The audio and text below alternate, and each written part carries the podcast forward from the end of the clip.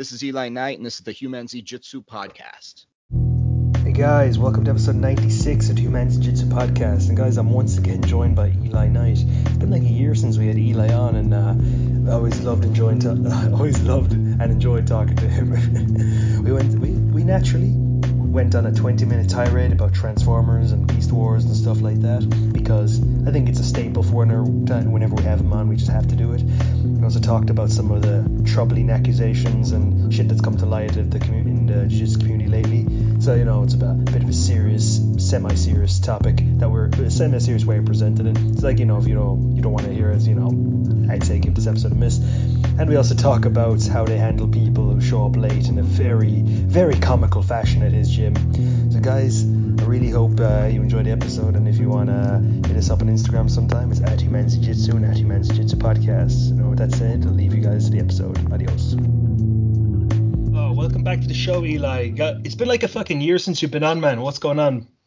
Oh man, uh, it's kind of well, I would like to say same old, same old, but uh, some of the same good stuff, some of the same bad stuff, but uh, can't complain, man. I'm doing good. I'm doing good. Mm. Well, you're doing especially good, man, because you put out like you have the most instructionals on BJJ Fanatics out of anyone I've ever had in this fucking show. Like, um, oh, yeah. how how many how many ones did you make in last year and this year alone? I think it's like uh, another three or four, was it? Yeah, I just um I just recorded my sixth uh, two weeks ago or yeah, two weeks ago now.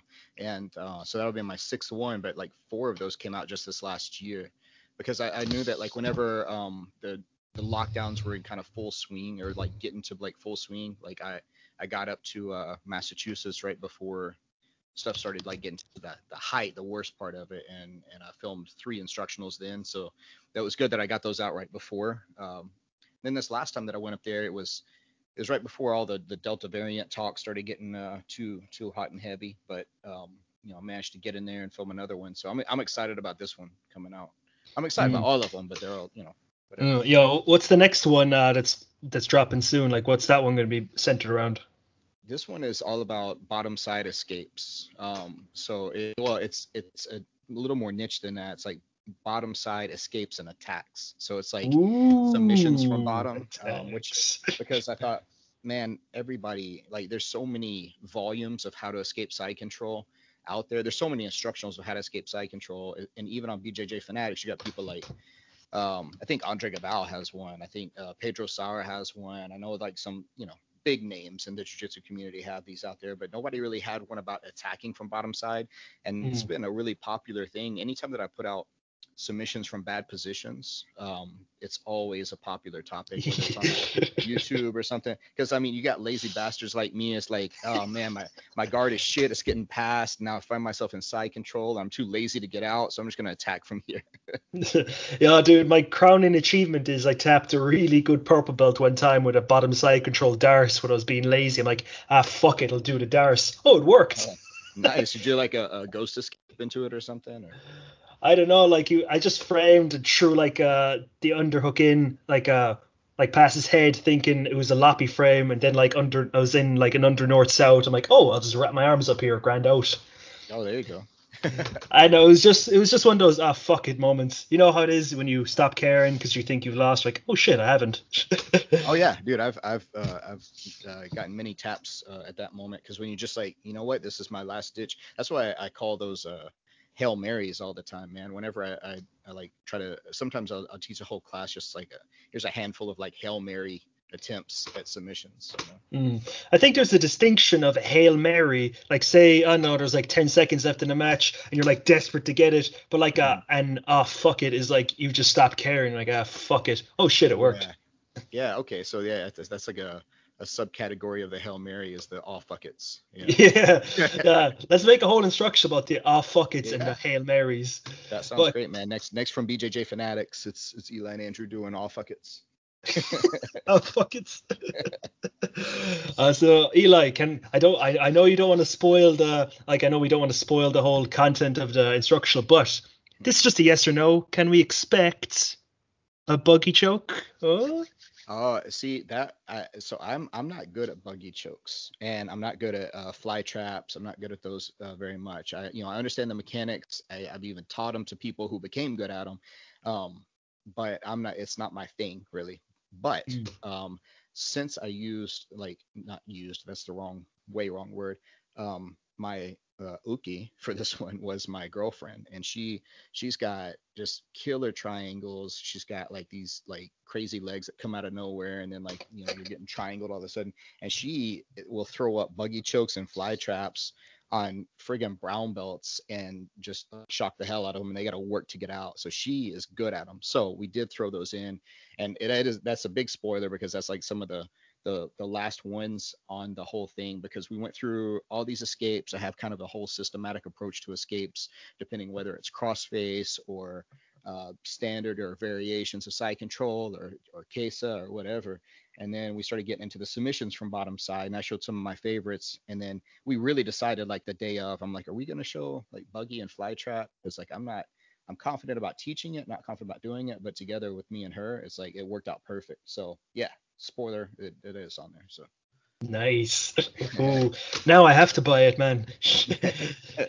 S- Sold this there. is kind of a transitional one too because like it when i went on to uh, bjj fanatics um they always put my stuff like kind of kind of on both sides they don't keep me exactly relegated to the self-defense side but that's why i started with bjj fanatics was strictly because they wanted to expand out their and, and kind of you know improve their self-defense content for the the effective self-defense aspect that they have because they have all these different kind of um, divisions right they've got like Mm. fanatic wrestling fanatic judo they've got you know all these different subcategories Yeah, they got the organization. strength and conditioning ones and all that as well. Yeah, exactly. And it's so that which is really cool. But their their self defense, they they've got some good people on there. They've also got some just complete shit on there, you know, but because it was kind of haphazard them trying out different feels. Mm. Um so I was, you know, I was happy whenever they they asked me about doing some self defense content.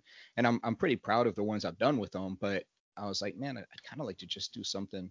And you know, there, there's a lot of these on the side control one that can be considered self defense, you know, and can apply, but I was like, man, I just want to show some stuff like just I want to just do submission grappling and not put the label of this is for sport, this is for street, this is for MMA, whatever. It's just like it's jujitsu, you know. It's like it's grappling that's going to work in a variety of conditions. You got to figure out if you're going to do this on concrete with somebody punching you, or if you're going to do this in a tournament. You should figure that shit out on your own. Mm. Buy, buyer beware. right, exactly. Uh, you know, if you want to do a buggy choke in a street fight, go crazy, but uh, that's on Hey, you. That's a world star moment right there, man. World star, buggy choke, Keru Tolo, where you at? Man, that would make the rounds. That would be on every every uh, BJ uh, BJJ Eastern Europe would throw that out in a heartbeat. uh man, or uh, street beefs. If someone caught that in street beefs, that that would be the fucking that would be the tits, man. That would be awesome. Oh gosh, yeah, yeah. That put that put some of the the arguments to rest. You know, I can't believe it's it's this day and age and people are still having some of the most ignorant arguments uh, in discussions, but mostly arguments about, um, you know, yeah, well, try to do that in a street fight and this is going to happen. And it's like, man, if you can't tell that this is a more tournament geared move or this is more for this context, then like you, it's it's one of those things like tell me you don't train without telling me you don't train. Mm. Well, at least there, there's a bit of uh, a bit of know-how. It's just, like it, there's a shred of like knowledge there. Like you probably shouldn't do that because you might get punched. But then there's people who think whole chokeholds and arm bars and stuff don't work. Full stop. Right, man. A choke's a choke. If you want to go to sleep, I'll fucking put you in one right here. We'll see see if it works there, buddy. You know, I don't I don't want to sound arrogant or anything, but you know, ha- No, the, the best way to find the is, best yeah. way to find out that you're wrong is someone to prove you wrong. And if Yeah. you want to take a little nap, it's fine. You know, everyone's happy. Yeah, you, still have these guys that have their, their head buried in the sand with whatever it is they train. It's like, uh, because I, you know, if I put out, uh, inevitably I have, and this is the problem with doing, uh, ever even entertaining the self defense element of, of doing videos on self defense or anything. It's like if I do something that I think, uh, I don't put the disclaimer of this is sport, even though I'm wearing a gi and even though I'm talking about collar grips and stuff like that, you know, and you know, I'll show like neon belly, and anytime I show something neon belly, it's like, yeah, well, your groin's exposed, and I could just reach up and rip that off and whatever. I had somebody comment on my um, mount escape video. It's like, yeah, well, um, if the guy on bottom just reached up and bit your inner thigh, and I'm like, what the fuck? How the me- just mechanically, how does that happen? Well, dude, I actually saw a video. It was very nasty of these two girls fighting, and like you know, we've all seen the video. She like drags her down to the floor on yeah. by her hair, starts yeah. battering her, gets a high mount, which is a terrible idea. And your one starts biting her in the fanny. I'm like, oh my god, that's that's yeah. nasty. I think but, it was like in a bathroom or something. It looked like it was. Uh, yeah. it's uh, this one I remember was like it was in like someone's hallway. It was near a sta- staircase. Right. I knew but, it was just but, like an enclosed space. Yeah. Mm, but man, like, I don't want to sound like a like a mad cunt, but uh, lady, I really think you should have done up down elbow, up down elbow, up down elbow. Really do a John Jones and it just fucking leathered his bitch into the into the face, like. Right. Yeah, I think that see that's the problem. I think whenever you know someone, um, and I I, I talked about this recently too. It's like because uh, I you know, I've been doing this long enough where I've heard like every possible conversation. I think. Oh, but but what about this man? What about this one? What about there, there? yeah, yeah. It's like the, you're the first person to ever think of this. You know, it's the first person to ever point out that you know, hey, it hurts to get hit in the balls.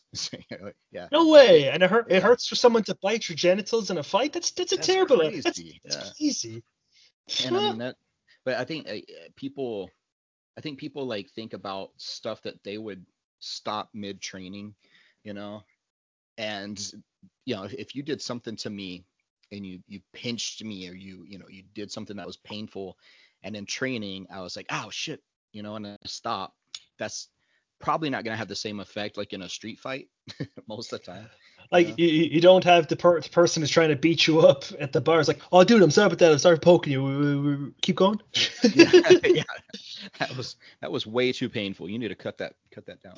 Oh, dude, I remember this one time when I was um still a white belt, and it, like I was still I was a bit heavier before I uh, lost a little weight, and then immediately put it back on because of the Rona.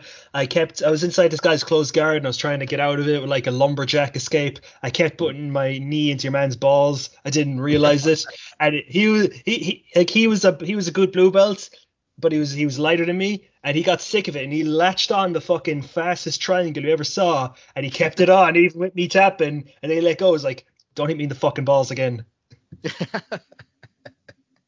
Damn. well, I, I dare I then I learned not to hit people in the balls again. Yeah, you're like I've got to. I really need to do some uh, remedial work on my my lumberjack pass. that too. That too. Uh, dude, I have the funniest fucking closed guard escape. I just put both my knees into their butt cheeks and then just squats, like stand up and squat down and just like press it in there till it opens. It's the like if you ever see me doing it, it looks so fucking weird midway. I'm like, uh, this looks. Where you got them in kind of like a full back arch, like at one point. yeah, it's fucking weird. Oh man.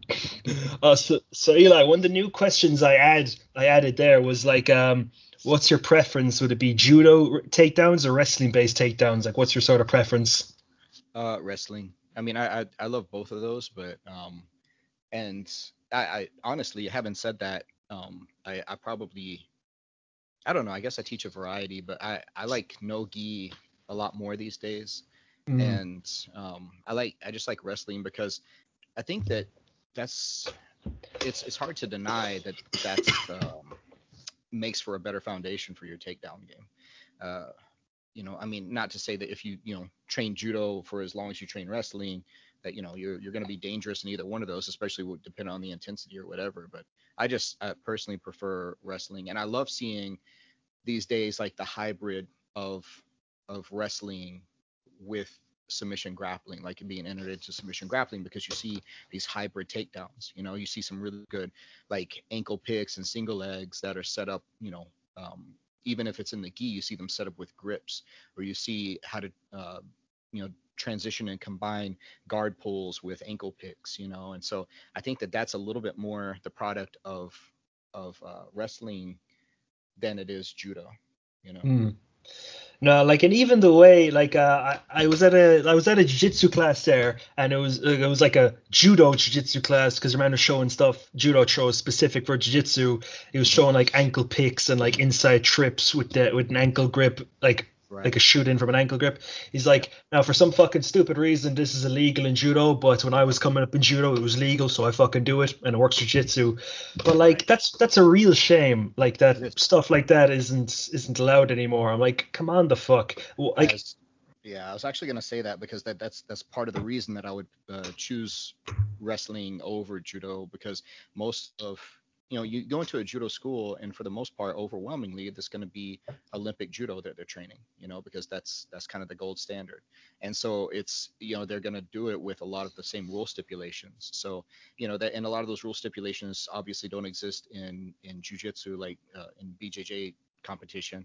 And um, it also like it, it really takes out a lot of the the options like those ankle picks and stuff like that or anytime you you touch the legs in general you know. And so it's uh, yeah i don't know it's it, judo is a little too the, the the things that are illegal put such a handicap on a lot of what you can apply to jiu-jitsu tournaments. Mm, nah, I, I can imagine the memes now. It's like imagine a big buff judo guy's like, yeah, I, I made it to the Olympics. I'm a black belt in judo. I'm the fucking man. I throw people over my shoulder for fun but someone touches their legs and he's just like, "Oh, ref, he touched my leg. Give him a give him a penalty."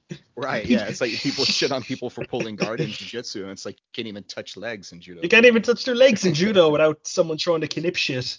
Yeah. Not all. I know not all judo guys are, are like that, but like, come on. Plus, no, like, like I, I've, and that's the thing too. I want to put that disclaimer because, like, I, you know, I want my any any of my judo friends or uh, anything like hearing this and be like, why is he like shitting on judo? And it's like, no, man, judo is amazing. Judo is fantastic, and and I think you need like to train that. You need to have those judo skills and uh, all that. It's just it's the rules. It's it's the the some of the more arbitrary, silly rules. And I'd, I'd say the same thing about jiu-jitsu.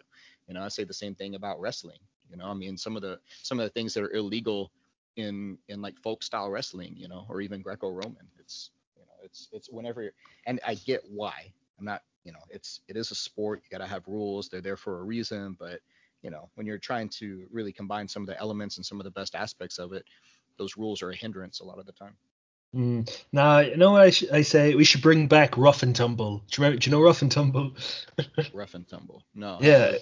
Like in the pioneering days of America, like in gold rush and shit. Like yeah. you know, pe- pe- you know, people would have would wrestle each other for fun. Yep, either yep. just do wrestle for pins, or there's rough and tumble where you're allowed gouge each other in the eye, fish hook each other, and rip each other's ears off. Yeah. So you know, people would like do these grappling. New York kind of stuff. why would you do a grappling match where you get your eye gouged out or your ear ripped off? Jeez, I had no idea, man. Like it's yeah, it's it's some crazy stuff out there. It's like a, uh, it's like Lethwei, you know. It's like man, it, Muay Thai is one thing, but you throw those damn headbutts in there, and that's that's what man, those fucking guys in Myanmar are fucking insane. Not to mention they they let you get knocked out. They let you have one knockout. Let give you two minutes to recover, then you can go again after you just got knocked the fuck out. Like, ah, sure, he's fine, he's grand, he'll be he'll be yeah, okay. There's, there's not a lot of uh, uh you know 40 year olds walking around in that sport probably. So Sure, man. All, all the Thai fellas are no better. They have 300 fights by the time they're and they retire by the time they're 24. right, exactly. Yeah. Had their first fight when they're five years old so that they can buy like a wall for their family's house or something, you know. uh, dude, I've really gotten into ONE FC. I think ONE FC is the shit lately. But man, uh, there's a fight coming up, uh, Demetrious Johnson versus Rodtang. I'm like, uh, well, dude, uh, Rodtang has more losses on his record than Demetrious has fights. So, uh, he has like 247 wins and 40 something losses. I'm like, dude, Demetrious, you're kind of you're kind of going to get fucked up. and it's yeah, in a Muay, it's in a Muay Thai fight. It's not even yeah, an MMA that's fight. What's, yeah, that's what is is crazy. If it was an MMA fight, that's you know that's a different story. But like, well, yeah, man, I don't know. That's that's gonna be fun to watch though. It's it's gonna be entertaining. And Demetrious is so fast. He's so fast. I always love watching him. And then he just kind of like, it's just one of those things, man. I think that you know. Uh, most fighters that you watch, they get to that certain point in their career if they stay around long enough, and you're kind of like they're not, they're just not the same fighter that they were. And I think it's just a natural thing. It's everybody is, everybody falls prey to it. Everybody's victim to it, and it's a natural thing to happen. Um, then the, you know gives the fans an opportunity to shit all over them and forget about their history. But uh, you know, I, I watching because we were talking about um, Rory MacDonald the other day. Like Rory MacDonald and Robbie Lawler after they had that fight, neither one were the same ever again. You know, they were just mm. completely changed after that. I think that it looks like every fighter has that one moment in their career where things just change. You know. Mm. Now, see, like I haven't actually thought about Rory MacDonald in a while, but like uh, we, we were talking about Robbie Lawler there for a bit ago, like coincidentally, you know, he hasn't he hasn't actually fought since he fought Ben Askren, and he's actually I think he, he I think he's fighting again in September against uh, Nick Diaz. Yeah, that that should be entertaining. That should be really interesting because you like both of those guys aren't what they used to be, but they're both always, you know, you know that they're, they're always going to bring it. They're always going to like go until they're just dust. I think uh, it seems like I can't remember. Um, uh, Robbie Lawler, he fought. I think he's fought once or twice since Askren. I think uh, I'll look it up later, but I'm pretty sure he hasn't fought since Askren. But uh, I could be wrong. Like I'm not a I'm not an uh, an expert by any means. uh, I call myself an expert if I remember when one person had their last fight. But even, right. oh, speaking of which, what do you think about that call, the whole uh, bulldog choke thing? I know it's two years later, but what what do you think it was? You think it was early because it's Herb Dean and he loves stopping shit early? Yeah, I think uh, I, I do kind of think that, man. Honestly, I think it was kind of early because you know Robbie Lawler, like, it, it, even if he was out like he was gonna like come back to and continue fighting like he wasn't. I I don't think he was out though, man. It was yeah, I just I think that was a bad call, especially after he had been you know he was winning that fight uh, handily, you know. Yeah, he okay. So I just looked it up. So um there was Robbie Lawler, Ben Askren, then after that he fought Colby Covington, and then he fought Neil Magny. Shit, man, I completely forgot about those. Yeah, yeah, they um, it looks like yeah, because he lost both of those, so he's He's had four losses in a row. Oh Jesus! Who did he fight before Askren, right? Uh, Rafael dos Anjos. Uh, okay. Oh, do you know what was great that had uh, Rafael Rafael dos Anjos there? It was uh fucking this submission underground there from a few months back again, where him and Cowboy Cerrone had a fucking match inside yeah, there. It was, was very great. good. Yeah. I was watching that with my brother, and he's like, "Oh, dude, fucking Cowboy Cerrone, he's actually really good at jiu-jitsu, fucking hell." Like, and and then with the whole overtime knip shit, and he's like, "Oh, I didn't tap," and then they have the overtime round again after the fucking after the card was card was supposed to end, and then right. fucking Cowboy just armbars him anyway. He's like, "Well, guess I did win." guess I did win. yeah, there you go. Imagine that in MMA, like someone, oh, I didn't actually go out, so we're going to have the, third round later after the main card is over. That would never fucking happen. no, that that'd be a weird event. Man. Like that. I mean, there's some weird rule sets out there for different events, but that'd be a really fucking weird one. that that, that would be, that'd be fucking insane. Also, Eli, what would you say is like your proudest achievement, whether it be like competition or just like um be being a coach or or a gym owner, like what would you say your, is your proudest achievement, or or even just as a content creator, since you have a great YouTube channel, which would be in description, obviously for everyone.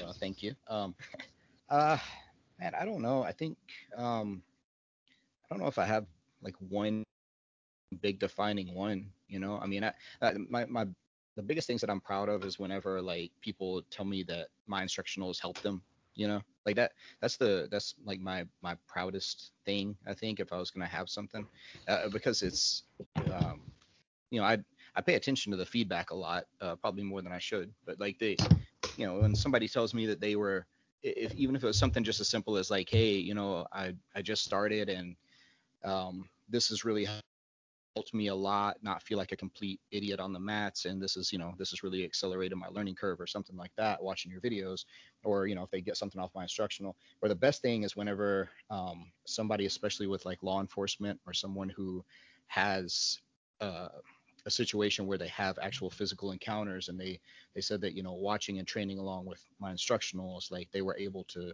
to use something that they got from watching and training you know just through that to you know keep them safe in a situation or, or able to control somebody in a situation you know that that's a huge deal to me. So that's that's I think the biggest reward that I get out of anything that I do is is anything like that you know? Um, but you know it also goes farther too sometimes people um, like during especially over this last year because since it's been like a year since we talked almost it was we uh, hearing people say like you know I've like with all the gyms shut down and and you know no other way to train except like at my house and you know nobody being there to teach or coach it's been helpful like working along with your videos to really kind of you know be able to keep doing jujitsu at least to that capacity. Like that that was a big deal over this last year because I had people tell me that quite a bit. And it's like, man, your videos really really helped keep me sane, you know, because there's a lot of people that without that outlet, without training, they I know I'm the same way. It's like I you know I I would be a, a basket case. You know, it's it's nothing short of therapy and and such a big part of my my life that you know you take that away from me and I'm not going to be a good person to be around. I'm not going to be like a, a, mentally balanced person, you know. So it, it's it's it's like that. You know, different things do that for different people, but I think for so many people, that training has been so impactful in their life that it's it's something that they really need, and that's why it, it sucks to see so many people have to have to take off time from training and have to be shut down and have to be, you know, like um, you know, restricted in all these ways to to not be able to to get their training in. Mm. No, man, that's that's decent, man. But like, uh, what's it called? I was gonna phrase this some way, but I, I fucking drawing a blank now. well, I was gonna say something really funny and I for, fucking forgot it. Oh damn. God damn. It'll come back. It'll come uh, I bet you it will. But like, uh, what the fuck was I gonna say? Man, that's that's gonna drive me crazy all fucking day. God damn it. I can say everything I just said again, and maybe it'll come back to your head. Uh, nah, please don't. oh yeah, that that reminds me. So like, uh, uh, this is one of the newer questions I added. Like I said, uh, is there anything in the jiu-jitsu community that you don't like and you you or you might in fact hate or despise, and that you'd get rid of it if you could? Mm. Uh, man, I think uh, there's, there's a lot of things.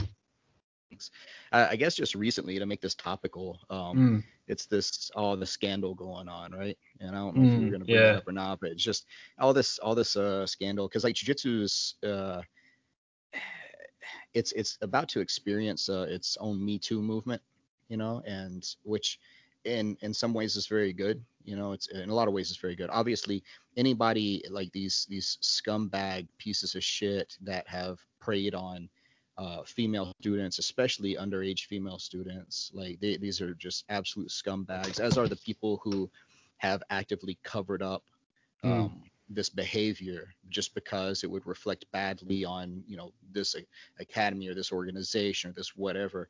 I mean that's uh, obviously completely abhorrent. It's obviously like horrific. Uh, I, I, I hate that.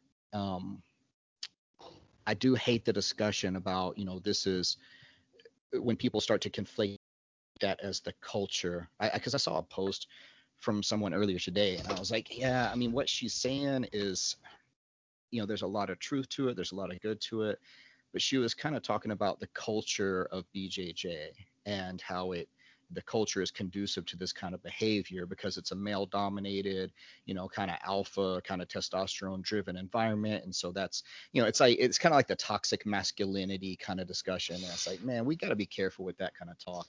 Mm. yeah because like we, we've all like do you remember like a few years back like this is just one thing like uh this is like what all i say about this whole uh scandal thing at the moment. Like uh it's good what they're doing, exposing these fucking scumbags, pieces of shit.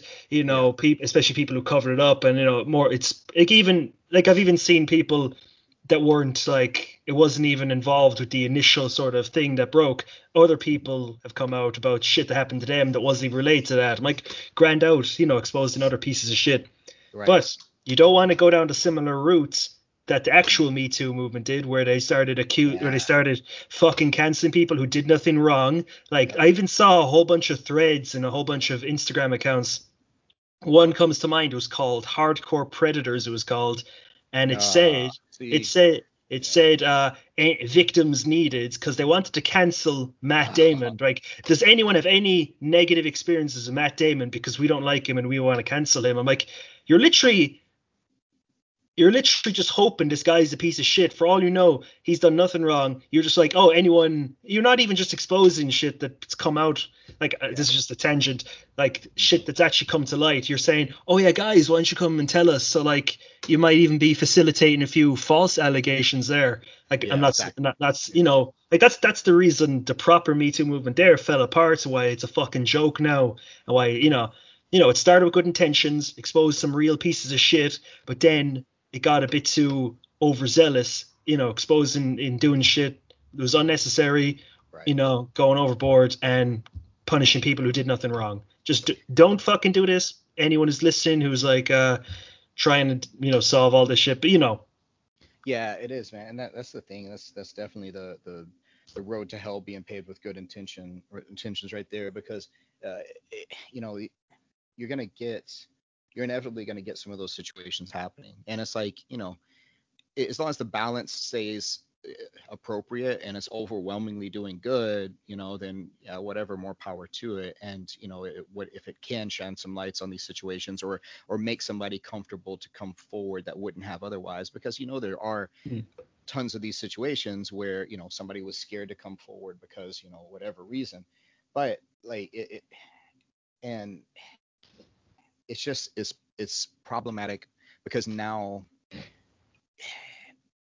it, it it could do the same amount of damage on the flip side. So if a female, you know, is wanting to start, it's already a difficult thing for a female to come into a male dominated area. You know, she's overwhelmingly if she walks into a place, she's probably going to see more men on the map than than females, even if there are females there.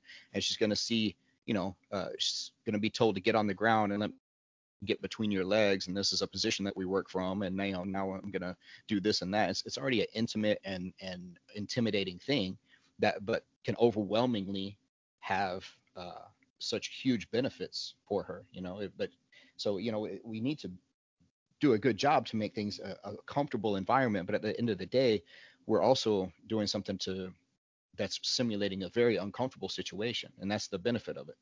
You know, Hmm. so it's it's a really nuanced conversation.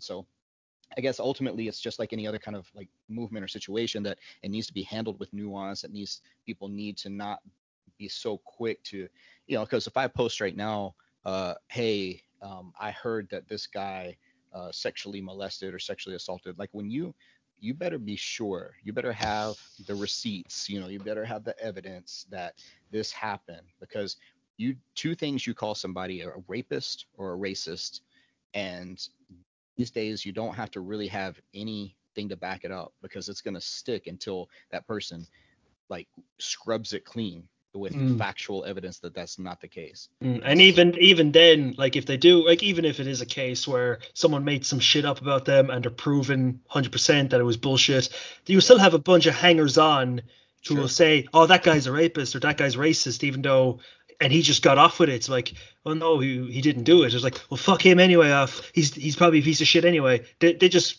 they still want they still want to hate on people, but like, Yeah, it's like, well, why would why would they say it if it weren't true? yeah, That, that's what you hear. It's like the you know the the the, uh, the Richard Gere uh, gerbil story. You know, it's like Richard Gere like likes to stick gerbils up his ass, and it's like. It's so outlandish and it's so crazy and everything. But and who knows where it started? And hell, it might be true, but you know, there's like nobody has evidence for it. But you hear something that outlandish, and it's like, wait, why would somebody just say that? You know, there's got to be Mm. an element of truth to it. So you know, and that's and that's that's scary, you know, and Mm. it's these days it's a lot easier to be uh, guilty until proven innocent instead of the other way around.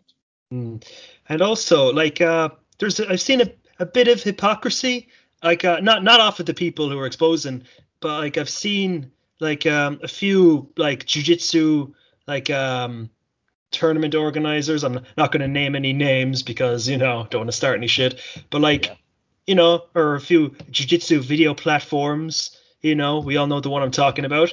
They made a they made a big stink just there about oh yeah we don't support this it we we support women we support uh, inclusion we fucking hate that this is happening in our community yet they have an abundance of videos interviews and series on their platform about someone in our community who's a confirmed fucking rapist and whenever someone you know Yep. I'm noticing a bit of hypocrisy. You know, I'm like, Sure. well, you're talking about how rape is bad here, but you're hosting videos with a rapist and interviews with a rapist on your fucking platform, which you, which you guys interviewing him and not bringing it up. So I'm like, what the fuck, like, That's that's the biggest hypocrisy is whenever it's like um, you know you they'll they'll completely they'll jump on board for something that's a trendy topic, you know, and it's like that that sucks because this is a very serious topic. This is something that needs to be addressed with a, a, a serious degree of gravity to it, and you know they're they're just coming out and, and jumping on it.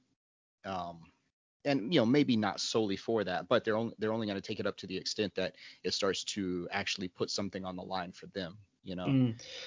Now, f- fair play to plenty of people out there. There was one dude in like the UK sort of uh, jiu-jitsu scene that was uh, it came to light that uh, he'd done some you know fucked up things, and this this one um, video guys like sorry instructional website pulled this thing uh, his course off of their fucking site. Fair enough because you know that's actual non-hypocrisy. That's actual yeah. stick, sticking by your fucking you know integrity. Uh, uh, no, time for uh, I swear, uh, time for a, a lighter topic. Uh, well, but, but you got you got on that though. Like I was gonna say is. Uh, and, and you know not to, to drag this out any longer. No, no, no, no, it's fine. It, it is curious though to you know think well, um, what you know like it, it's just always a tricky thing because it's like you know what if I think that uh, you know all the horrible things about Michael Jackson are true? Um, should we cancel his music forever? Should we you know delete it? Should what if uh, you know I think that um, you know people with with shady pasts you know like should I never listen to Bill Cosby's comedy again?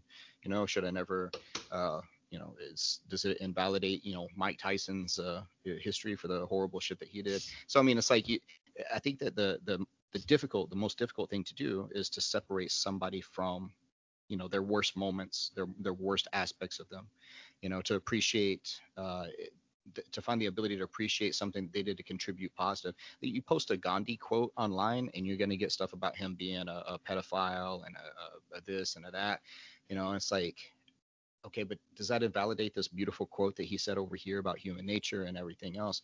And I, I don't know. I mean, I'm, I'm legitimately asking the question because this is something that I've, I've struggled with whenever something did come to light about, you know, something horrible that somebody did, and now we, we just have to erase them from existence.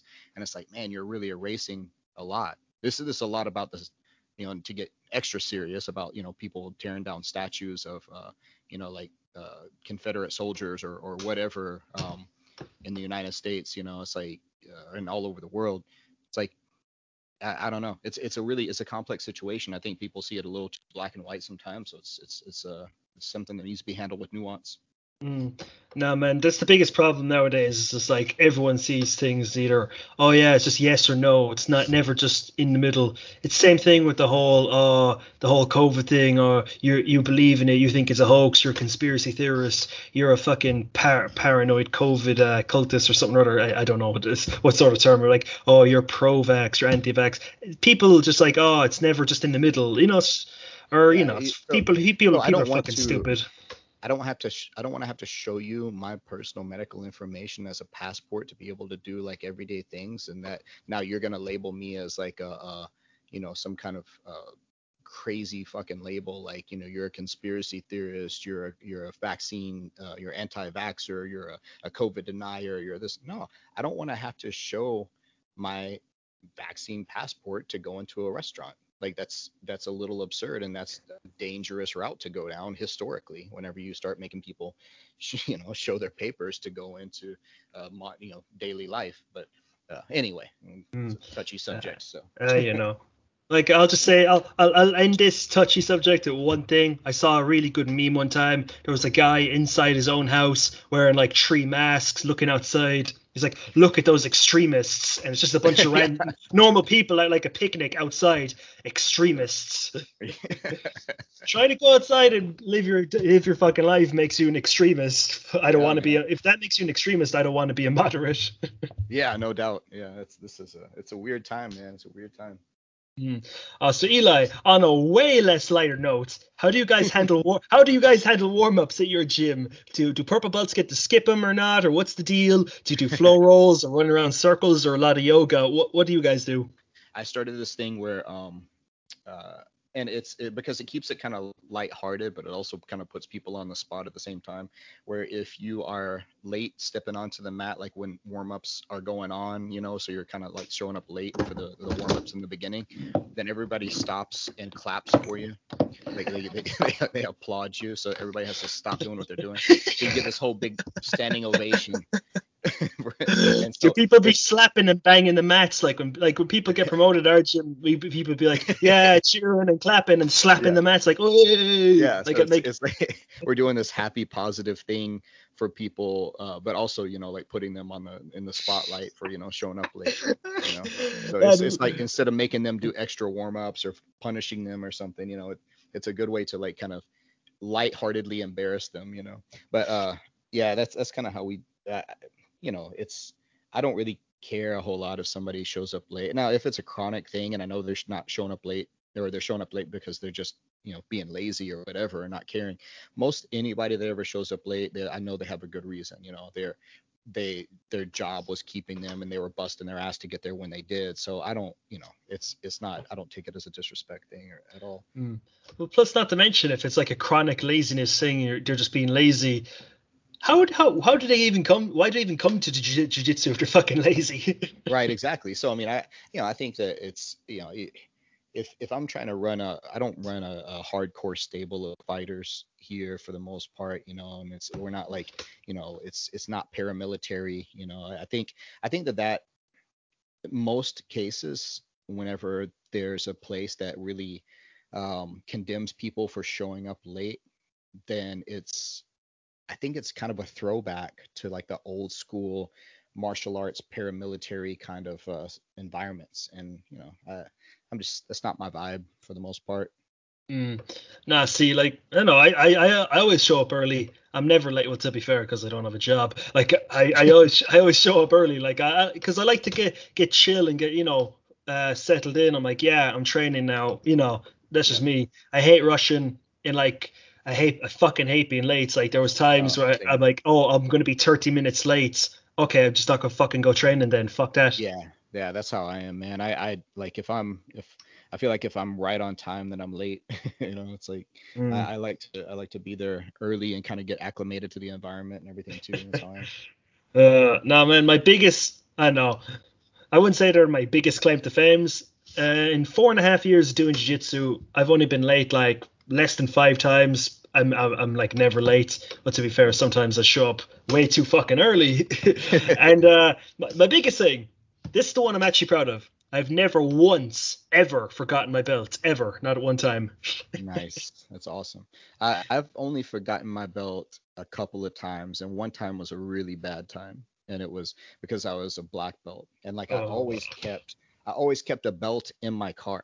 I always kept a belt in my car, usually in my trunk because I have like multiple uh, black belts, like uh, like just for whatever reason.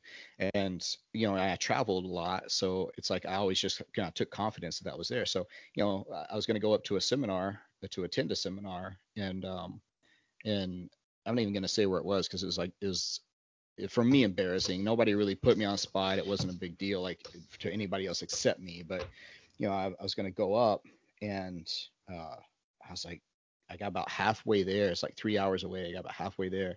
I'm like, realized, I'm like, shit, I cleaned my car out the other day. I've got a gi. I don't have a belt, you know? So I'm like, damn it. So, um, you know, I, I called the, the guy putting it on. I'm like, man, is there anybody there who would possibly have an extra black belt?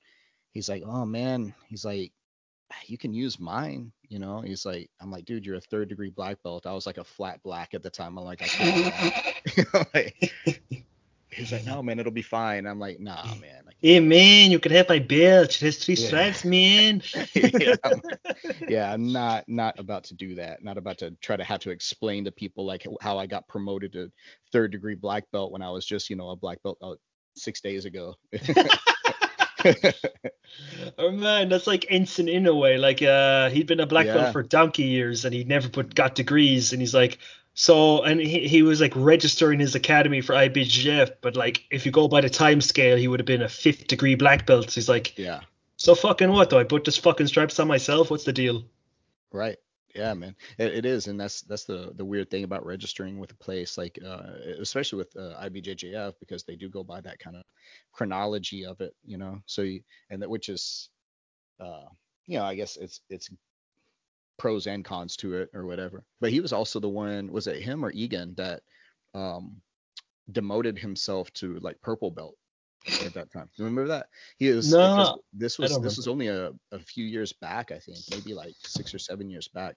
And he said that, you know, he, I guess he started training with a new group or whatever, and he just started seeing like how much the game has evolved.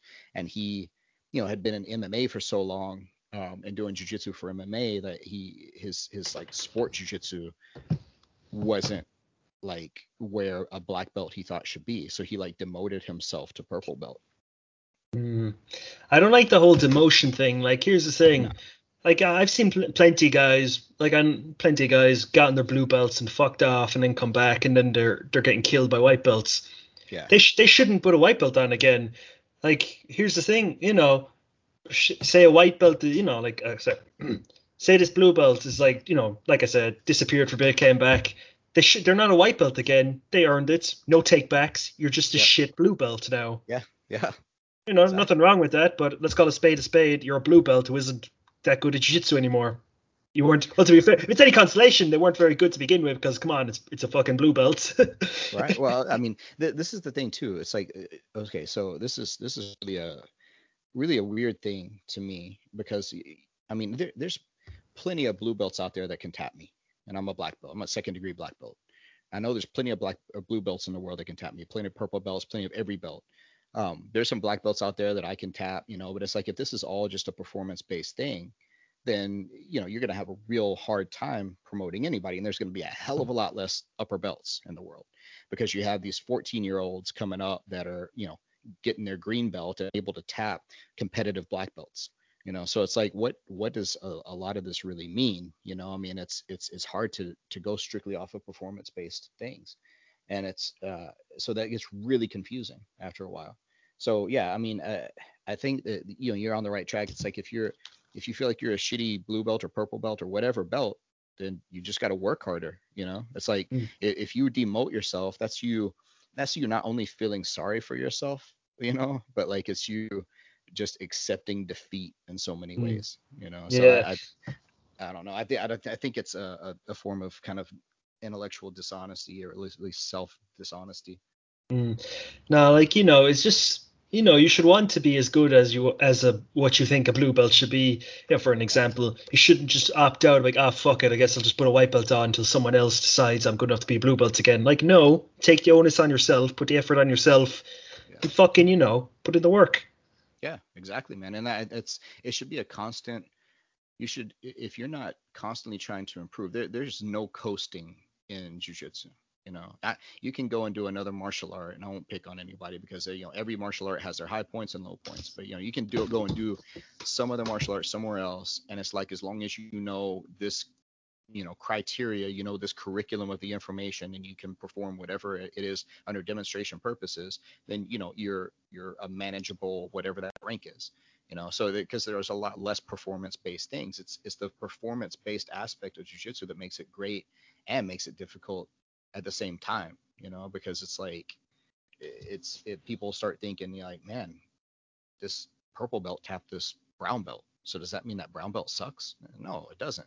I can take I can take anybody in the world with about maybe a dozen exceptions and transplant them into a different environment and they're going to be the king of the hill or put them in a different environment and they're going to be the fucking bottom rung of the ladder. So it's like, you know, what what does it really mean? So I guess what I'm saying is like we should just do away with all rank and just say fuck it. mm. uh, dude, it's just like here's the thing, shit happens, you know, like day in day out you know one day you might be tapping out a brown belt the next day you might get tapped out by a white belt you know. It's a fucking it's a fluctuating scale and plus you know you could have just been you know you could have been working defensively or the brown belt could have been working defensively or maybe the blue belt is like or sorry maybe the white belt was working something and he you just he just caught you or man it could have could have been could have been for any reason or no reason at all just pure random happenstance. It yeah. is what it is. It is yeah and i remember i remember being in a a yoga class of all, all places and it was, it was Brian Kest and I went to see this guy in a seminar and it was I really uh, I've always admired his his teaching like his he, he does like Ashtanga yoga and I was all, I've always admired him and I was fortunate enough to go to like a seminar class of his and you know I remember him basically giving the whole speech in his terms about you know you don't know what somebody's dealing with at that moment you know? I mean it's it, it you don't know if like the you see these two guys fight in the UFC and it's like holy shit how did that guy beat that guy? I thought that guy was a lot better. Well I mean you don't know that that guy's you know mom just died you know or he's he just found out that you know his best friend has cancer or or he just you know experienced this personal tragedy or he's got something wrong with him you know? Mm. he's like maybe he's got like this flaming case of hemorrhoids and he's you know every step that he takes is the most painful experience of his life. You don't you don't know shit about what other people are dealing with. And so before you go and truly judge them like that's that's something that you need to get straight mm. and plus like you know like people like people always complain about getting tapped by lower belts. Oh man, it fucking suck. Well, dude, like you know that'll help you improve because you know maybe you were maybe you were coasting and they, yep. they took advantage. You know, shit happens. Like this one time, this one time I went to this other gym and like uh near. It was just after I got my blue belts. I only started going to other gyms after I got my blue belts, and then like uh, what's it called? There was this bigger guy, and like you know, you know how it is when you get your blue belt, you're a bit fucking uh, full of yourself, egotistical. Yeah. Plus, you know, it was nogi. I wasn't particularly good nogi at the time. And this fucking dude put me in an arm triangle. I was being a stubborn cunt. I was in it for like two and a half minutes. I was the most miserable two and a half minutes of my fucking life, and he got me, and I tapped. I'm like, for fuck's sake. So then, you know, I fucking what's it? I I was looking, you know, that made me look for fucking arm triangle escapes and uh, defenses. And then, like two days later, uh, once again at another another gym because I was traveling around a lot that week a black belt put me into an arm triangle and I fucking escaped because, you know, I looked into it and I fucking, you know, done my fucking homework. Now, if that fucking, that white belt didn't get me with the arm triangle, I wouldn't have gotten out with the black belt's arm triangle. Yeah. Just as the way of it yeah, sometimes. Exactly. Fluctuating that, scale.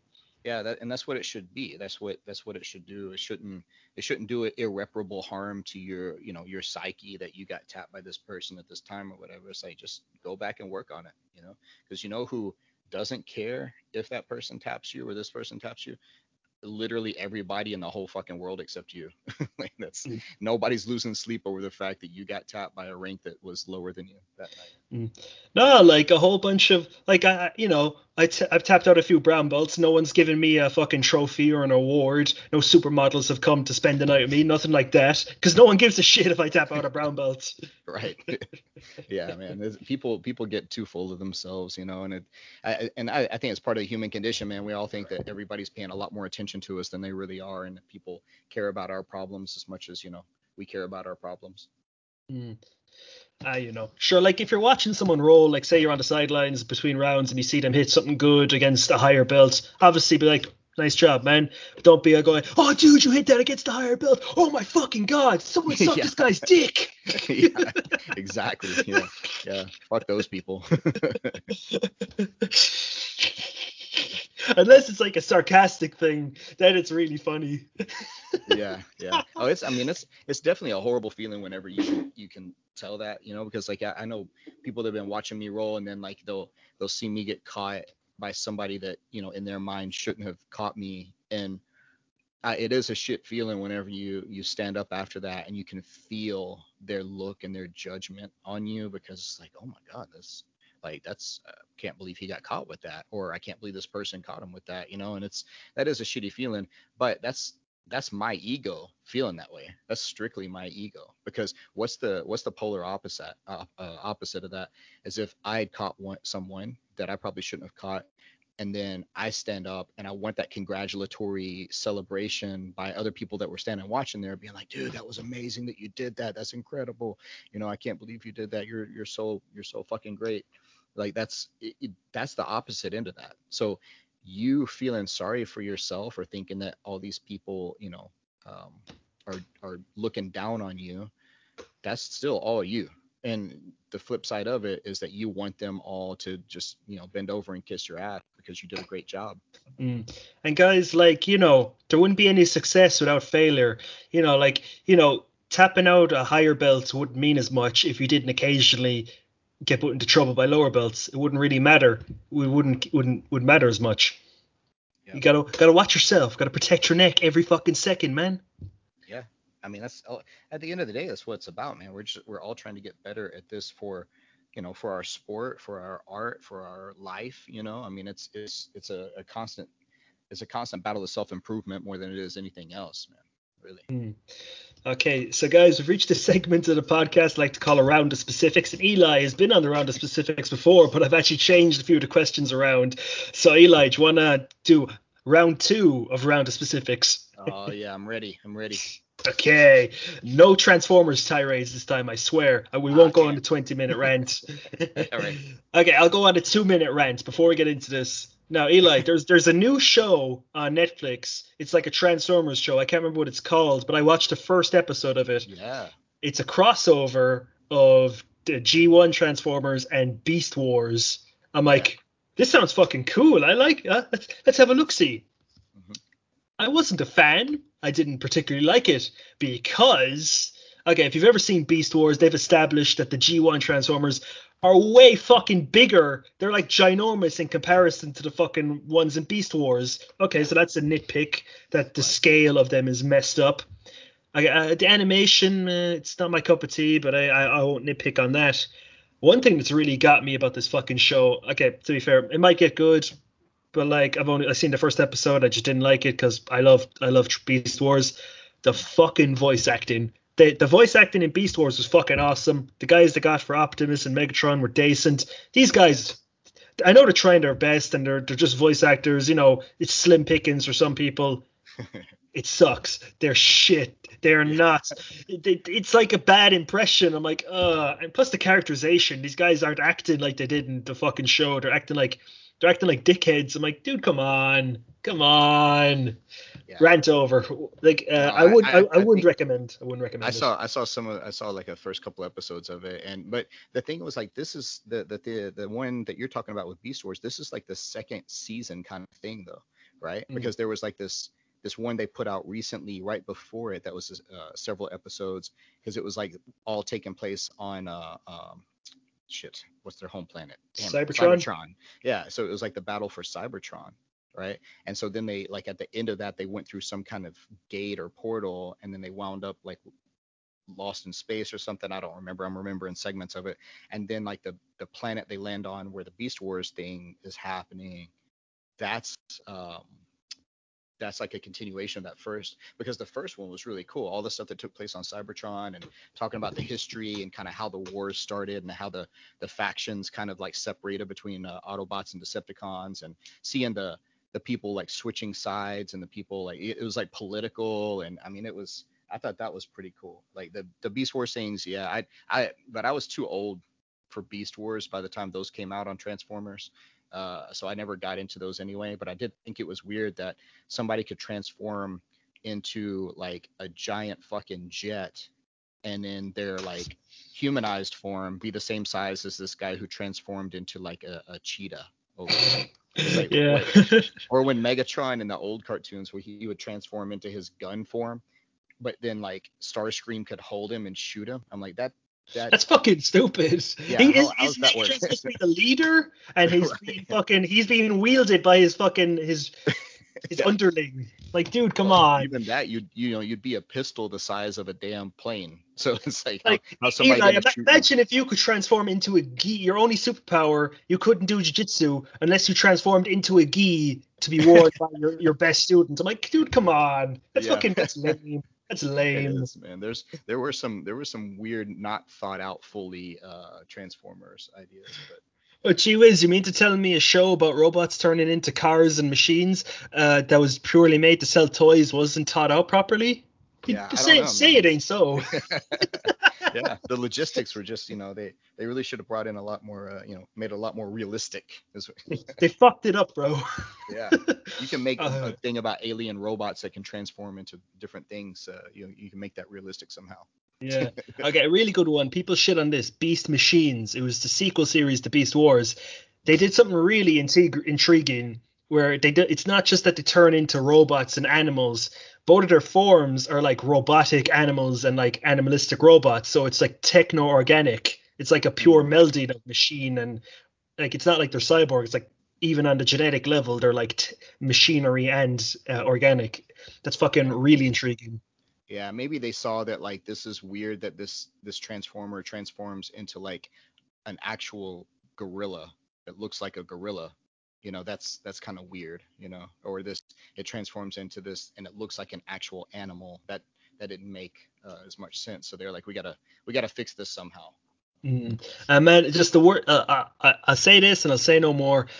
The worst thing about that fucking show is the guy who plays beast wars megatron his fucking do you remember Megatron that show? He'd always say yes just just out of nowhere. Yeah. like at the end of, instead of saying like he's like yes yes all maniacally his yes is terrible. It's like yes. Like dude come on.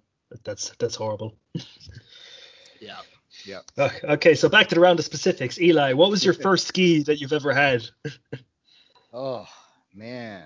Um I don't even know the brand man. I mean the first the first gi. Well, this is not. This is jujitsu gi, gi, right? Not this is not uh, like taekwondo dobok kind of thing, right? Mm. Um, uh, let's, let's take I'll take jujitsu ones for now. Yeah, yeah, yeah. Yeah.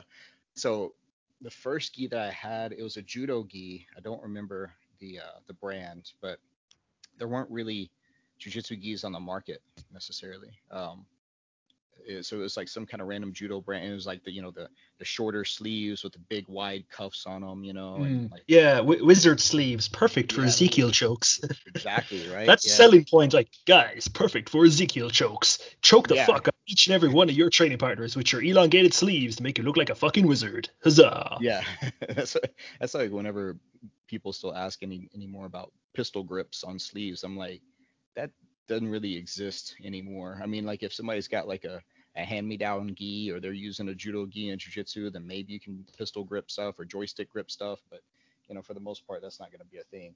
But yeah, it was it, I, my first gi was a judo gi, and I remember I had this bag and I was training so many things at the time. I was training uh, judo, I was training jiu-jitsu, I was training um, uh, jeet kune do, I was training uh, uh, Muay Thai, like, and I had so much gear in this bag.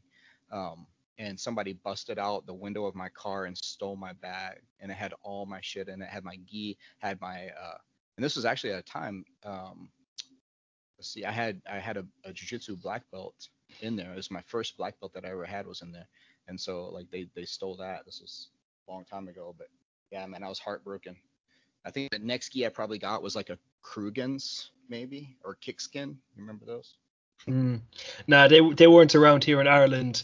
Like um, the only ones around here in Ireland are Wolfhound, Koral from back in the day, Tammy Kings. Koral was the shit. Like I, I never got a Koral gi, but like um uh the older gents have them. They love those gis. Uh, there's a Wolfhound, which is an Irish brand. Those those gis are grand out. Sounds like an uh, Irish brand, yeah. Yeah, they. I'll send you a picture of these gis. They look. They just look Irish. They're very. They're very good. That's cool. Yeah. They, um. You remember? Uh. uh what was it? Um. Howard combat kimonos. Nah, man. No. Man, I had one of those. Yeah. Uh. But it was it was interesting, man. I remember. Um. I remember like the first time looking at a gi that I thought, oh, this is cool as hell. It was a, it was a kick skin, and I remember Ralph Gracie was like the the spokesmodel for them and back in the day. This is like you know Black Belt magazine ads in the back or something, you know. Uh, yeah, there, there were some there were some cool ones, man. I was a, a big a big gi connoisseur. I didn't have money for shit to buy anything, but you know. Mm. No, I get you, man. Or another one, uh, Scramble. Scramble's pretty good. I like Scramble. Scramble. Yeah. Mm-hmm. Uh, dude, I got I got one of their gis that's like uh, it's empty, but it comes with all the patches and you can place them wherever you want. I'm like, yeah. Nice creativity. you remember the old school, the old school gis where like there were no patch restrictions and they look like just people going into competition looking like a NASCAR racer. Yeah. You know, okay. For however ridiculous they look, I'm so I'm I'm sort of jealous. They look really fucking cool in my opinion. Someone I, would like one. I have one. I have a few gis that are a bit overpatched, like uh, but it, it's not like ridiculous because I'll send you a picture of it later. I think this gi is nice because it was my competition gi, but there's way too many patches on it now, and I'm and I'm a little heftier, so I'm like, I don't think I can wear that in competition anymore.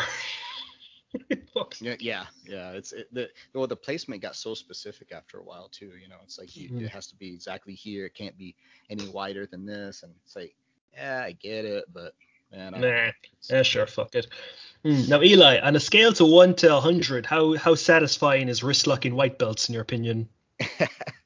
uh, only only if it's like uh, if we're both laughing as it happens. Uh, it's I remember um, for last uh, April Fool's Day, it was like uh, I was like I'm only catching wrist locks on you know on, on people after class. You know, we're all rolling and for the open mat portion, and I'm like only doing wrist locks today since it's April Fool's Day. You know, because it's, it's generally not something that I I go for very much. You know, I I, I like them. I like I like the idea of wrist locks. I love the mechanics of wrist locks because like there's something about it that apply that appeals to like the old school jujitsu guy in me, you know, because it's like such a such a aikido type thing to do, you know. But mm. uh, I, so I, I, like the mechanics of it. I like the idea, but yeah, it's really hard not to get around the idea of it being a dick move sometimes.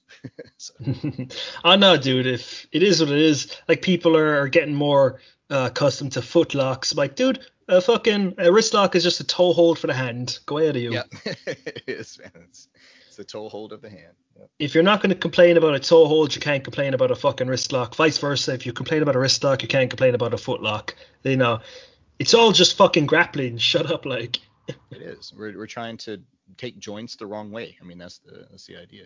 You know, or choke. When, when do people get so fuddy duddy about getting their limbs bent the wrong way or being choked unconscious in a certain manner? Why why is everyone such a fucking yeah. pussy all of a sudden? right. Yeah. Just let me try and kill you for fuck's sake. Yeah, this is simulated murder practice, man. Like, suck it up. God yeah, the, damn. Um, the uh, uh, what was I gonna say? Oh, the toe holds like that. I think watching somebody um like cinch down on a toe hold in competition is one of the scariest submissions for me to watch. And scary in the terms of like, uh, uh, there's a certain point I got to look away because I know that shit's about to snap in a really disgusting way. Except if you're Paulo Miyao.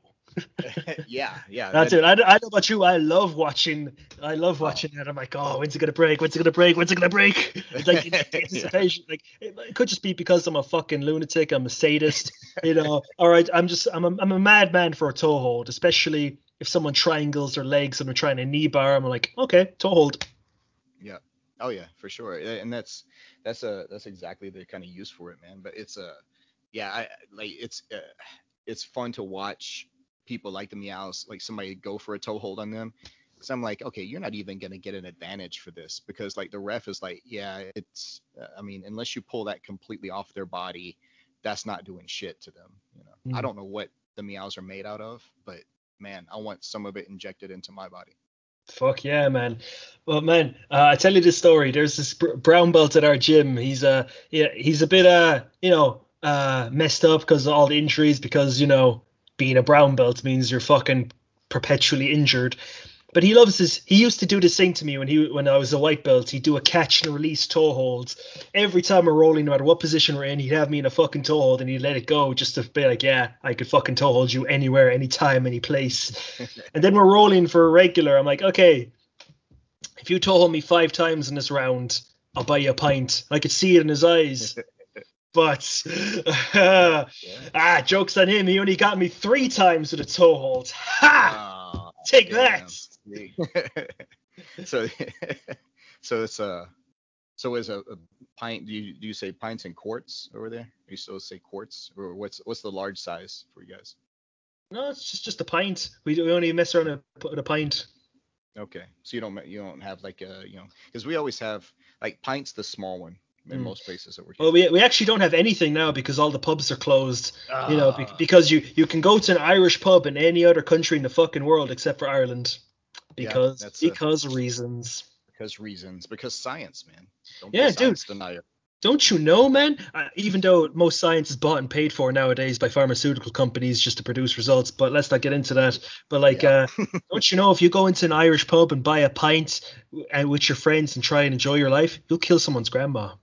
Yeah, you killed. Yeah, you killed so many grandmas just on the way in the door, man. I mean, dude, man, I killed so many grandmas on my way to training today. Ugh, I'm yeah. really proud of myself. Ugh. Yeah, yeah, my my my grandma body count's got to be getting up there, man. Because like this, uh, yeah, I, I haven't taken a lot of precautions. I mean, and I don't I don't think I've had COVID. I mean, I may have. Uh, yeah, but you know, since I'm young, I just deliberately spread it to everyone else because, yeah, fuck it. I'm as selfish yeah. and reckless as everyone thinks we are. Yeah, you know. Yeah, man. Fuck those grandmas. I don't know them. Yeah. Who knows? uh, Who knows? I might even I might even try kill someone's specifically someone else's grandma just to mess with them. Like, ha, you tapped me out weirdly that one time. You used you you he looked me in the gi once. I'm gonna kill their grandma. That's the, the weirdest superpower to have, like the ability to kill grandmothers, like unconsciously, indirectly. If you think of um, someone you don't like, their grandma will die. That's right. That's right. You know, it's a it's a proven fact that literally every grandmother in the world is gonna die. Yeah, you know, literally every single person in the world is gonna die. That's that's a fact. But hey, you know, every everyone is someone's grandma. Yeah, yeah. that, that and uh, on a, on a more on a more morbid note, somehow I don't know how we get more morbid than that, but I started thinking about the people who have just completely shut down their whole damn lives, you know, over the past year, year and a half or whatever, and just like cut away everything that makes their life worth living for like yes. restrictions, mandates, whatever. And then it's like they start to, uh, you know, live their life again or whatever.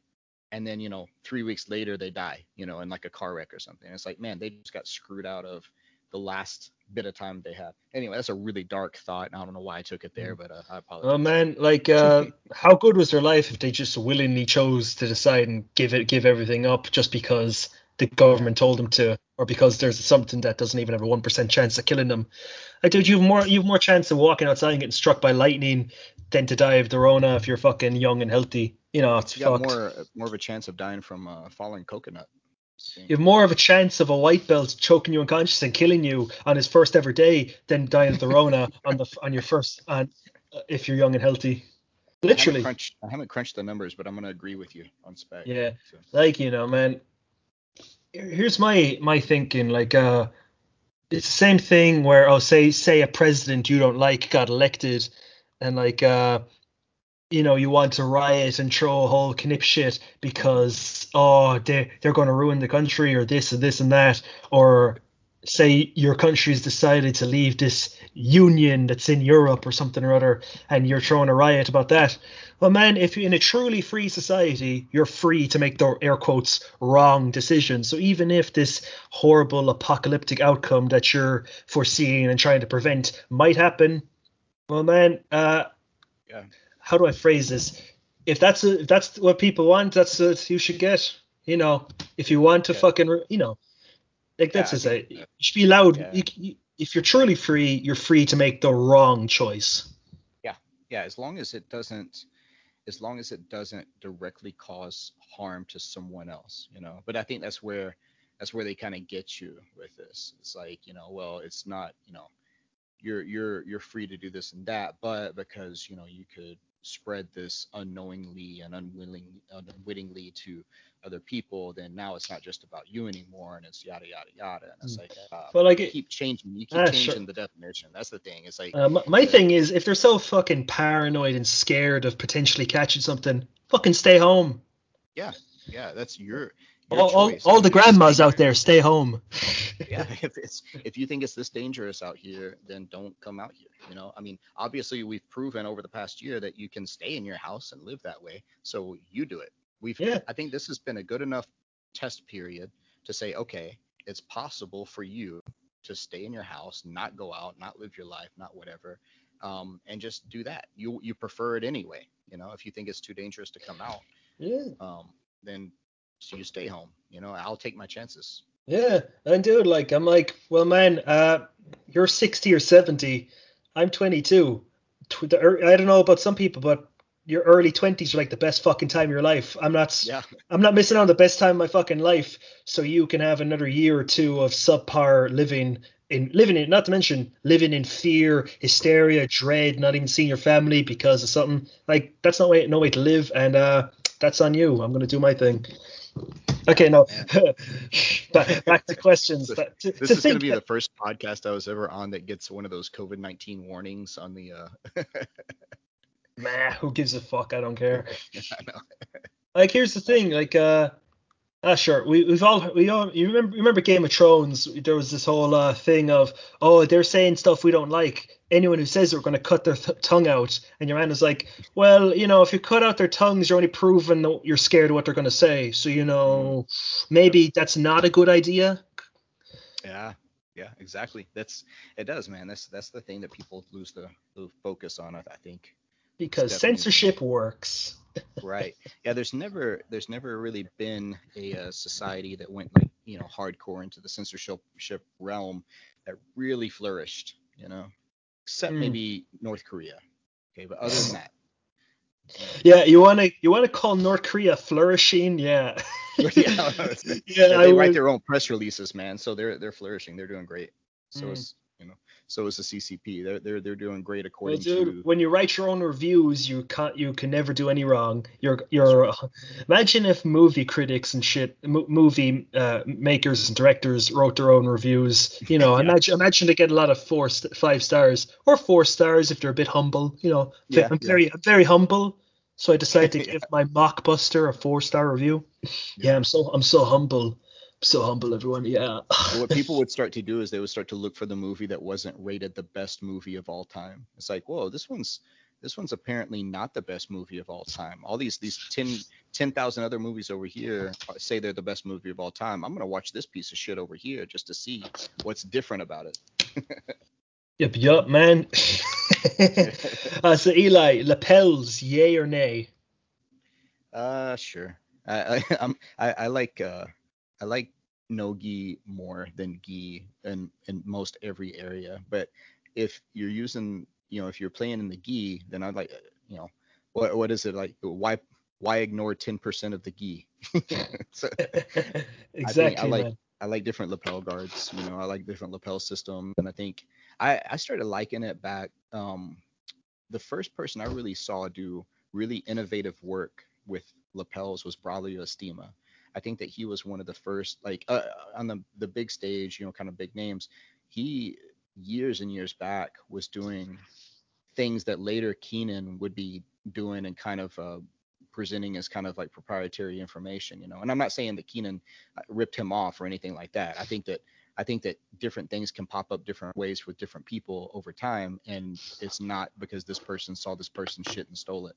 But mm. I think Braulio, like, like, no one, no one invented grabbing the lapel to stop your guard from getting past. I say yeah. that was there from day one, as soon yeah. as guard retention and passing became a thing. But right. you know, they just made it better in the old school you could you could use your belt you could grab the belt you could do shit with the belt you know? Dude uh, you know you know it was crazy in like early irish jiu-jitsu competitions? In nogi if you were in a long sleeve rash guard you were allowed to grab your sleeves and use that to ezekiel someone in nogi.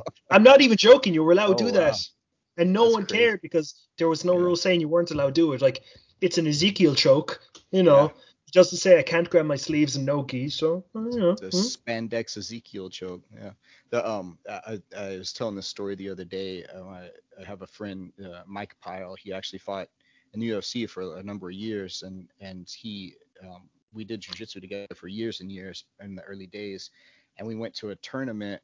Um, it was the Gracie Nationals in Detroit, Michigan, and it was in '99, I think, '98 or '99, and I think we were both blue belts and I remember he was competing, and uh, like Helio and Royce and Rorion were all there at the tournament, like you know officiating or whatever. Helio not really you know officiating, but he was theirs, you know, because he was, you know, the the, the Almighty, you know.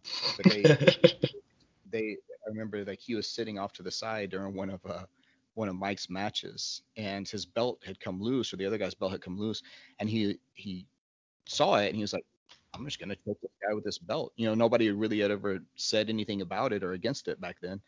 And he started to do it, and the ref like like paused the match for a second because he wasn't sure. He was like, that doesn't seem right, you know. And he he kind of like looked over it at Helio because Helio was like sitting off to the side, like near the judges table, and uh, and kind gave this concern look, like, is this is this okay or something? I mean, is this should we stop this or?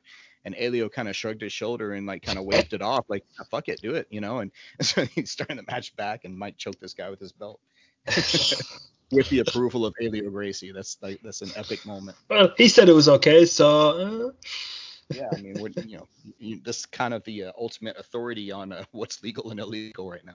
Imagine if he said a minute later, he's like, "Oh no, no, wait, you can't do that." He's like, well, I just fucking submitted him with it, so what you mean I can't do it now? yeah. that might have led to the rule. Who knows? I mean, that may have been uh, what really pushed it over the edge. Yeah, who knows? uh, oh, Eli, if you created a guard, no matter what's a sort of leg configuration or grip arrangement or whatever, what would you name your guard? Well, so okay, I think um, like I didn't I didn't know this was a thing. Um, oh, well, I've got two answers for this. Uh, I didn't know it was a thing whenever um, I started using Gubber Guard. Like I, I'd never heard of it. I never, I had never seen it. This was years and years back. But I love playing rubber guard, and so I started like, you know, guys with loose gis. I was like, huh, I can use this grip and wrap it around my ankle, and I've got like a makeshift rubber guard. And it was powerful, and it led to a lot more chokes because you still have the skirt and the lapel that you could still manipulate. So you could do Canto chokes off of it. You could do all kinds of like uh, like modified Bravo chokes. You could do a lot of cool shit off of Gubber Guard. And you know, I I I was using it like crazy. And then later on, uh, I saw Keenan like using it, and then uh, I heard him call it Gubber Guard at one point. And I was like, oh, uh, so that's what that is. I wish that I'd you know, um, I don't know. I guess I wish I'd like used it or, or some done something more with it instead of just like in my own practice. But that that was still I love still using that a, a lot, and that kind of ties into the last thing about lapels, yes or no. But the other thing is um, I started using a, a, a weird position, um, and at first I was calling it a guard, but it's not it's not really a guard at all. Uh, so I just started calling it control but so I called it apathy control. And I, like, I even I even made like a little instructional video over the whole thing um, that uh, Drew with because Jitsu. He's got it on his website like for sale. But uh, it's it's a weird position, but basically it's just like if you got into like a spider web and you didn't have the arm and you just had the leg and then seeing like based on their reaction what happens and i found some really cool like inverted cradle setups off of it. Obviously like uh, armbar triangle omoplata. You can do back takes off of it. You can attack the legs. You can take the back. It's like it's a cool position that the closest I've seen anybody use uh, to it was um, again going back to the Estima brothers, especially Victor Estima. He would have a modified waiter sweep he used to use that wound him up in this cool position, and it was similar to that. So I started playing the position independently and found a lot of use out of it. So um, I guess that's kind of what I would do. If I was going to make a position, then that would be the, the one that I, I kind of didn't make, but just kind of discovered and did stuff off of. Hmm, nice. And Eli, we have had the last question, the new last question for the round of specifics. If you, as we all know, you can only wear white, blue, or black gis for fucking IBJJF. If you could legalize one ridiculous, funky color for IBJJF events, what would it be and why? Uh, man, I think uh, I think I'd probably have to to do a solid for my man Kent Peters and legalize tie dye gis. You know, Ooh. but they could only be tie dye, white, blue, or black, so they could still stay, you know, IBJJF style. uh, if you could, but if you could pick like one, like other, like just a solitary one, like green, pink, or yellow or something, what what would you pick? Uh, okay, I was trying to cheat, I guess. Yeah. You uh, you f- filthy cheater! How dare you heel hook in the gi or jump guard at white belts? Man, I don't. I, I guess that I would probably have to say. Um, man, that's a tricky one because you could go the uh, the sambo route and do red gis, but I just I'm not a big red fan. Yeah, I, I probably Every red just, gi, every red gi I've seen is shit. I'm sorry, they look is. horrible. They're ter- yeah. dreadful. They're t- not good. How I feel about it too. I am not crazy about those. I probably had to say green. You know, like a dark green. Mm, like khaki green, like military. Yeah, yeah, kind of. Yeah, yeah. I think something like that, like a forest green or something. That would be the first like uh secondary color. You know, because like blue's a primary color, then you got white and black. So you know, just round it out with a like a secondary color on the color wheel and put green mm. in there. Uh, uh, I say pink. Pink be not pink, pink. be grand. yeah, I mean, I think it would be popular. You know, you know uh, behind uh, Gene LeBell's pink gi, right? No, what is it? Yeah, so, Ela- elaborate. Yeah. so he he only brought uh, he only had like one gi. I think he lost like his uh, his backup gi whenever he competed in a big tournament in Japan. Uh, shit, this is probably back in the 60s maybe, and uh, so the um, you know, so he had to wash his gi at, after the first day of competition, and there was like three days of competition or something, and, and probably botching this story completely, but anyway, he his wife washed his gi that night, and something red had gotten into the uh, dryer with it, and so it came out pink, and so he had to compete in his pink gi the next two days, you know, and so he was at first he's like just shit, you know, but then he went on to win the entire tournament, so he considered that like that was his lucky charm was that he had this pink gi. That's why he won. So from then on, that's uh, all he would ever wear is a pink gi. That's why you always see Gene LeBell in pink. Oh well, I can't fault that logic. If I yeah. won a tournament in a pink gi, I'm like, I'm only fucking wearing pink now. yeah, you're, you're, the pink gi guy from now on. I mean, There's well, I, I'm already the tie dye guy at my gym. I was for bit, and now I'm the solitary uh, dye. Because here's the thing, um, since I have a mohawk, I dyed one of my gis to look like the taxi driver gi, green top, all, all the patches. I'll send you a picture later. It's in there drying now, and the blue pants. So like every time I'm at the gym, like you tapping at me, you tapping at me. There's no one else here, so you must be tapping at me. That's awesome. If only I actually tapped people. yeah. no, you could just change it. Bill. You tapping me? You tapping me? You tapping me? You tapping me? or I, okay, I really uh, here's one thing I'd really like to do. If I ever come up with a sweep, I'd call it the taxi driver sweep, and I'd I, I teach it. I'd only ever teach it on videos in that game. Like, hey guys, I'm gonna show you a taxi driver sweep, man. I know I, am a, I'm terrible at Robert De Niro impression, but I got to get that down. And I'd wear the, the aviators. I'd wear the aviators. The first person with the uh, with the Irish accent I've heard do a De Niro impression though, so I thought it was pretty good. So I'm watching you. I'm watching you. I'm watching you, fucker. fucker. You gotta no. make that video now, man. You gotta make. Watching you, fucker. Eli fucker. Yeah, oh, fucker. Do you know how? Okay, this is one last thing I'll say, and then we'll end the episode. Do you know how they got the green light to get called the movie uh, Meet the Fockers? I, didn't they have to find a, an actual person with that name registered, like like an actual person yeah, they did, and uh, they got the movies next to be like, uh, you know, do you think your name is like rude or inappropriate? It's like, no, it's my name. It's from this. It's from this fucking country. It means this in their language. I know it sounds a bit rude, but you know, like it's just it's just a name. And they're like, okay, fine, you can do it. You stupid fuckers. I think that like I would I would own the hell out of that name. I mean, can you imagine like Hey man, it's motherfucker over there. it's the little fucker there. Oh man, you'd have to start your own like jujitsu brand, Fokker Jiu-Jitsu. hey guys, it's Gaylord Fokker for Fokker Jiu-Jitsu, and guys, I'm going to show you the Fokker choke. yeah. Now, guys, don't just hate when this guy gets a grip on you and you can't break the fucking grip. I'm going to show you a good ass grip break. we call this the fucker grip. Here's a fucker guard and mouth. Uh, okay. I, I uh, one last thing. We I actually came up with a like a name for a grip. I didn't come up with this grip because it's like been around for a while. Do you know if you get a grip on the sleeve and you like say you're just standing, you get a grip on their sleeve, same side sleeve, and you dig your knuckles down into their arm to get the sleeve yeah. grip down more. What do, what do you guys call it? You just call it a deep grip, or what do you guys call it? I don't know. I used to call it the Casper grip because there was this Dutch judo player that was uh, visiting the U.S. and he trained with us for a while, and his name was Casper. And uh, so, and I thought it was a cool name, so mm. I would call it the Casper grip. But I don't know what do you guys, what are you calling it? We call it the bastard grip.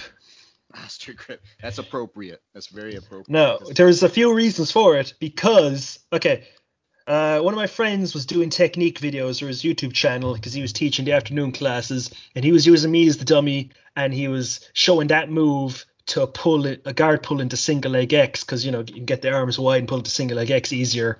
So he was showing that with that grip, and the first take we did, he did is okay, guys, you're gonna get this grip. I'm gonna get this grip on Andrew. I'm gonna dig my knuckles in really hard down low here. And he done it to me without telling me. I was like, oh, you fucking bastard.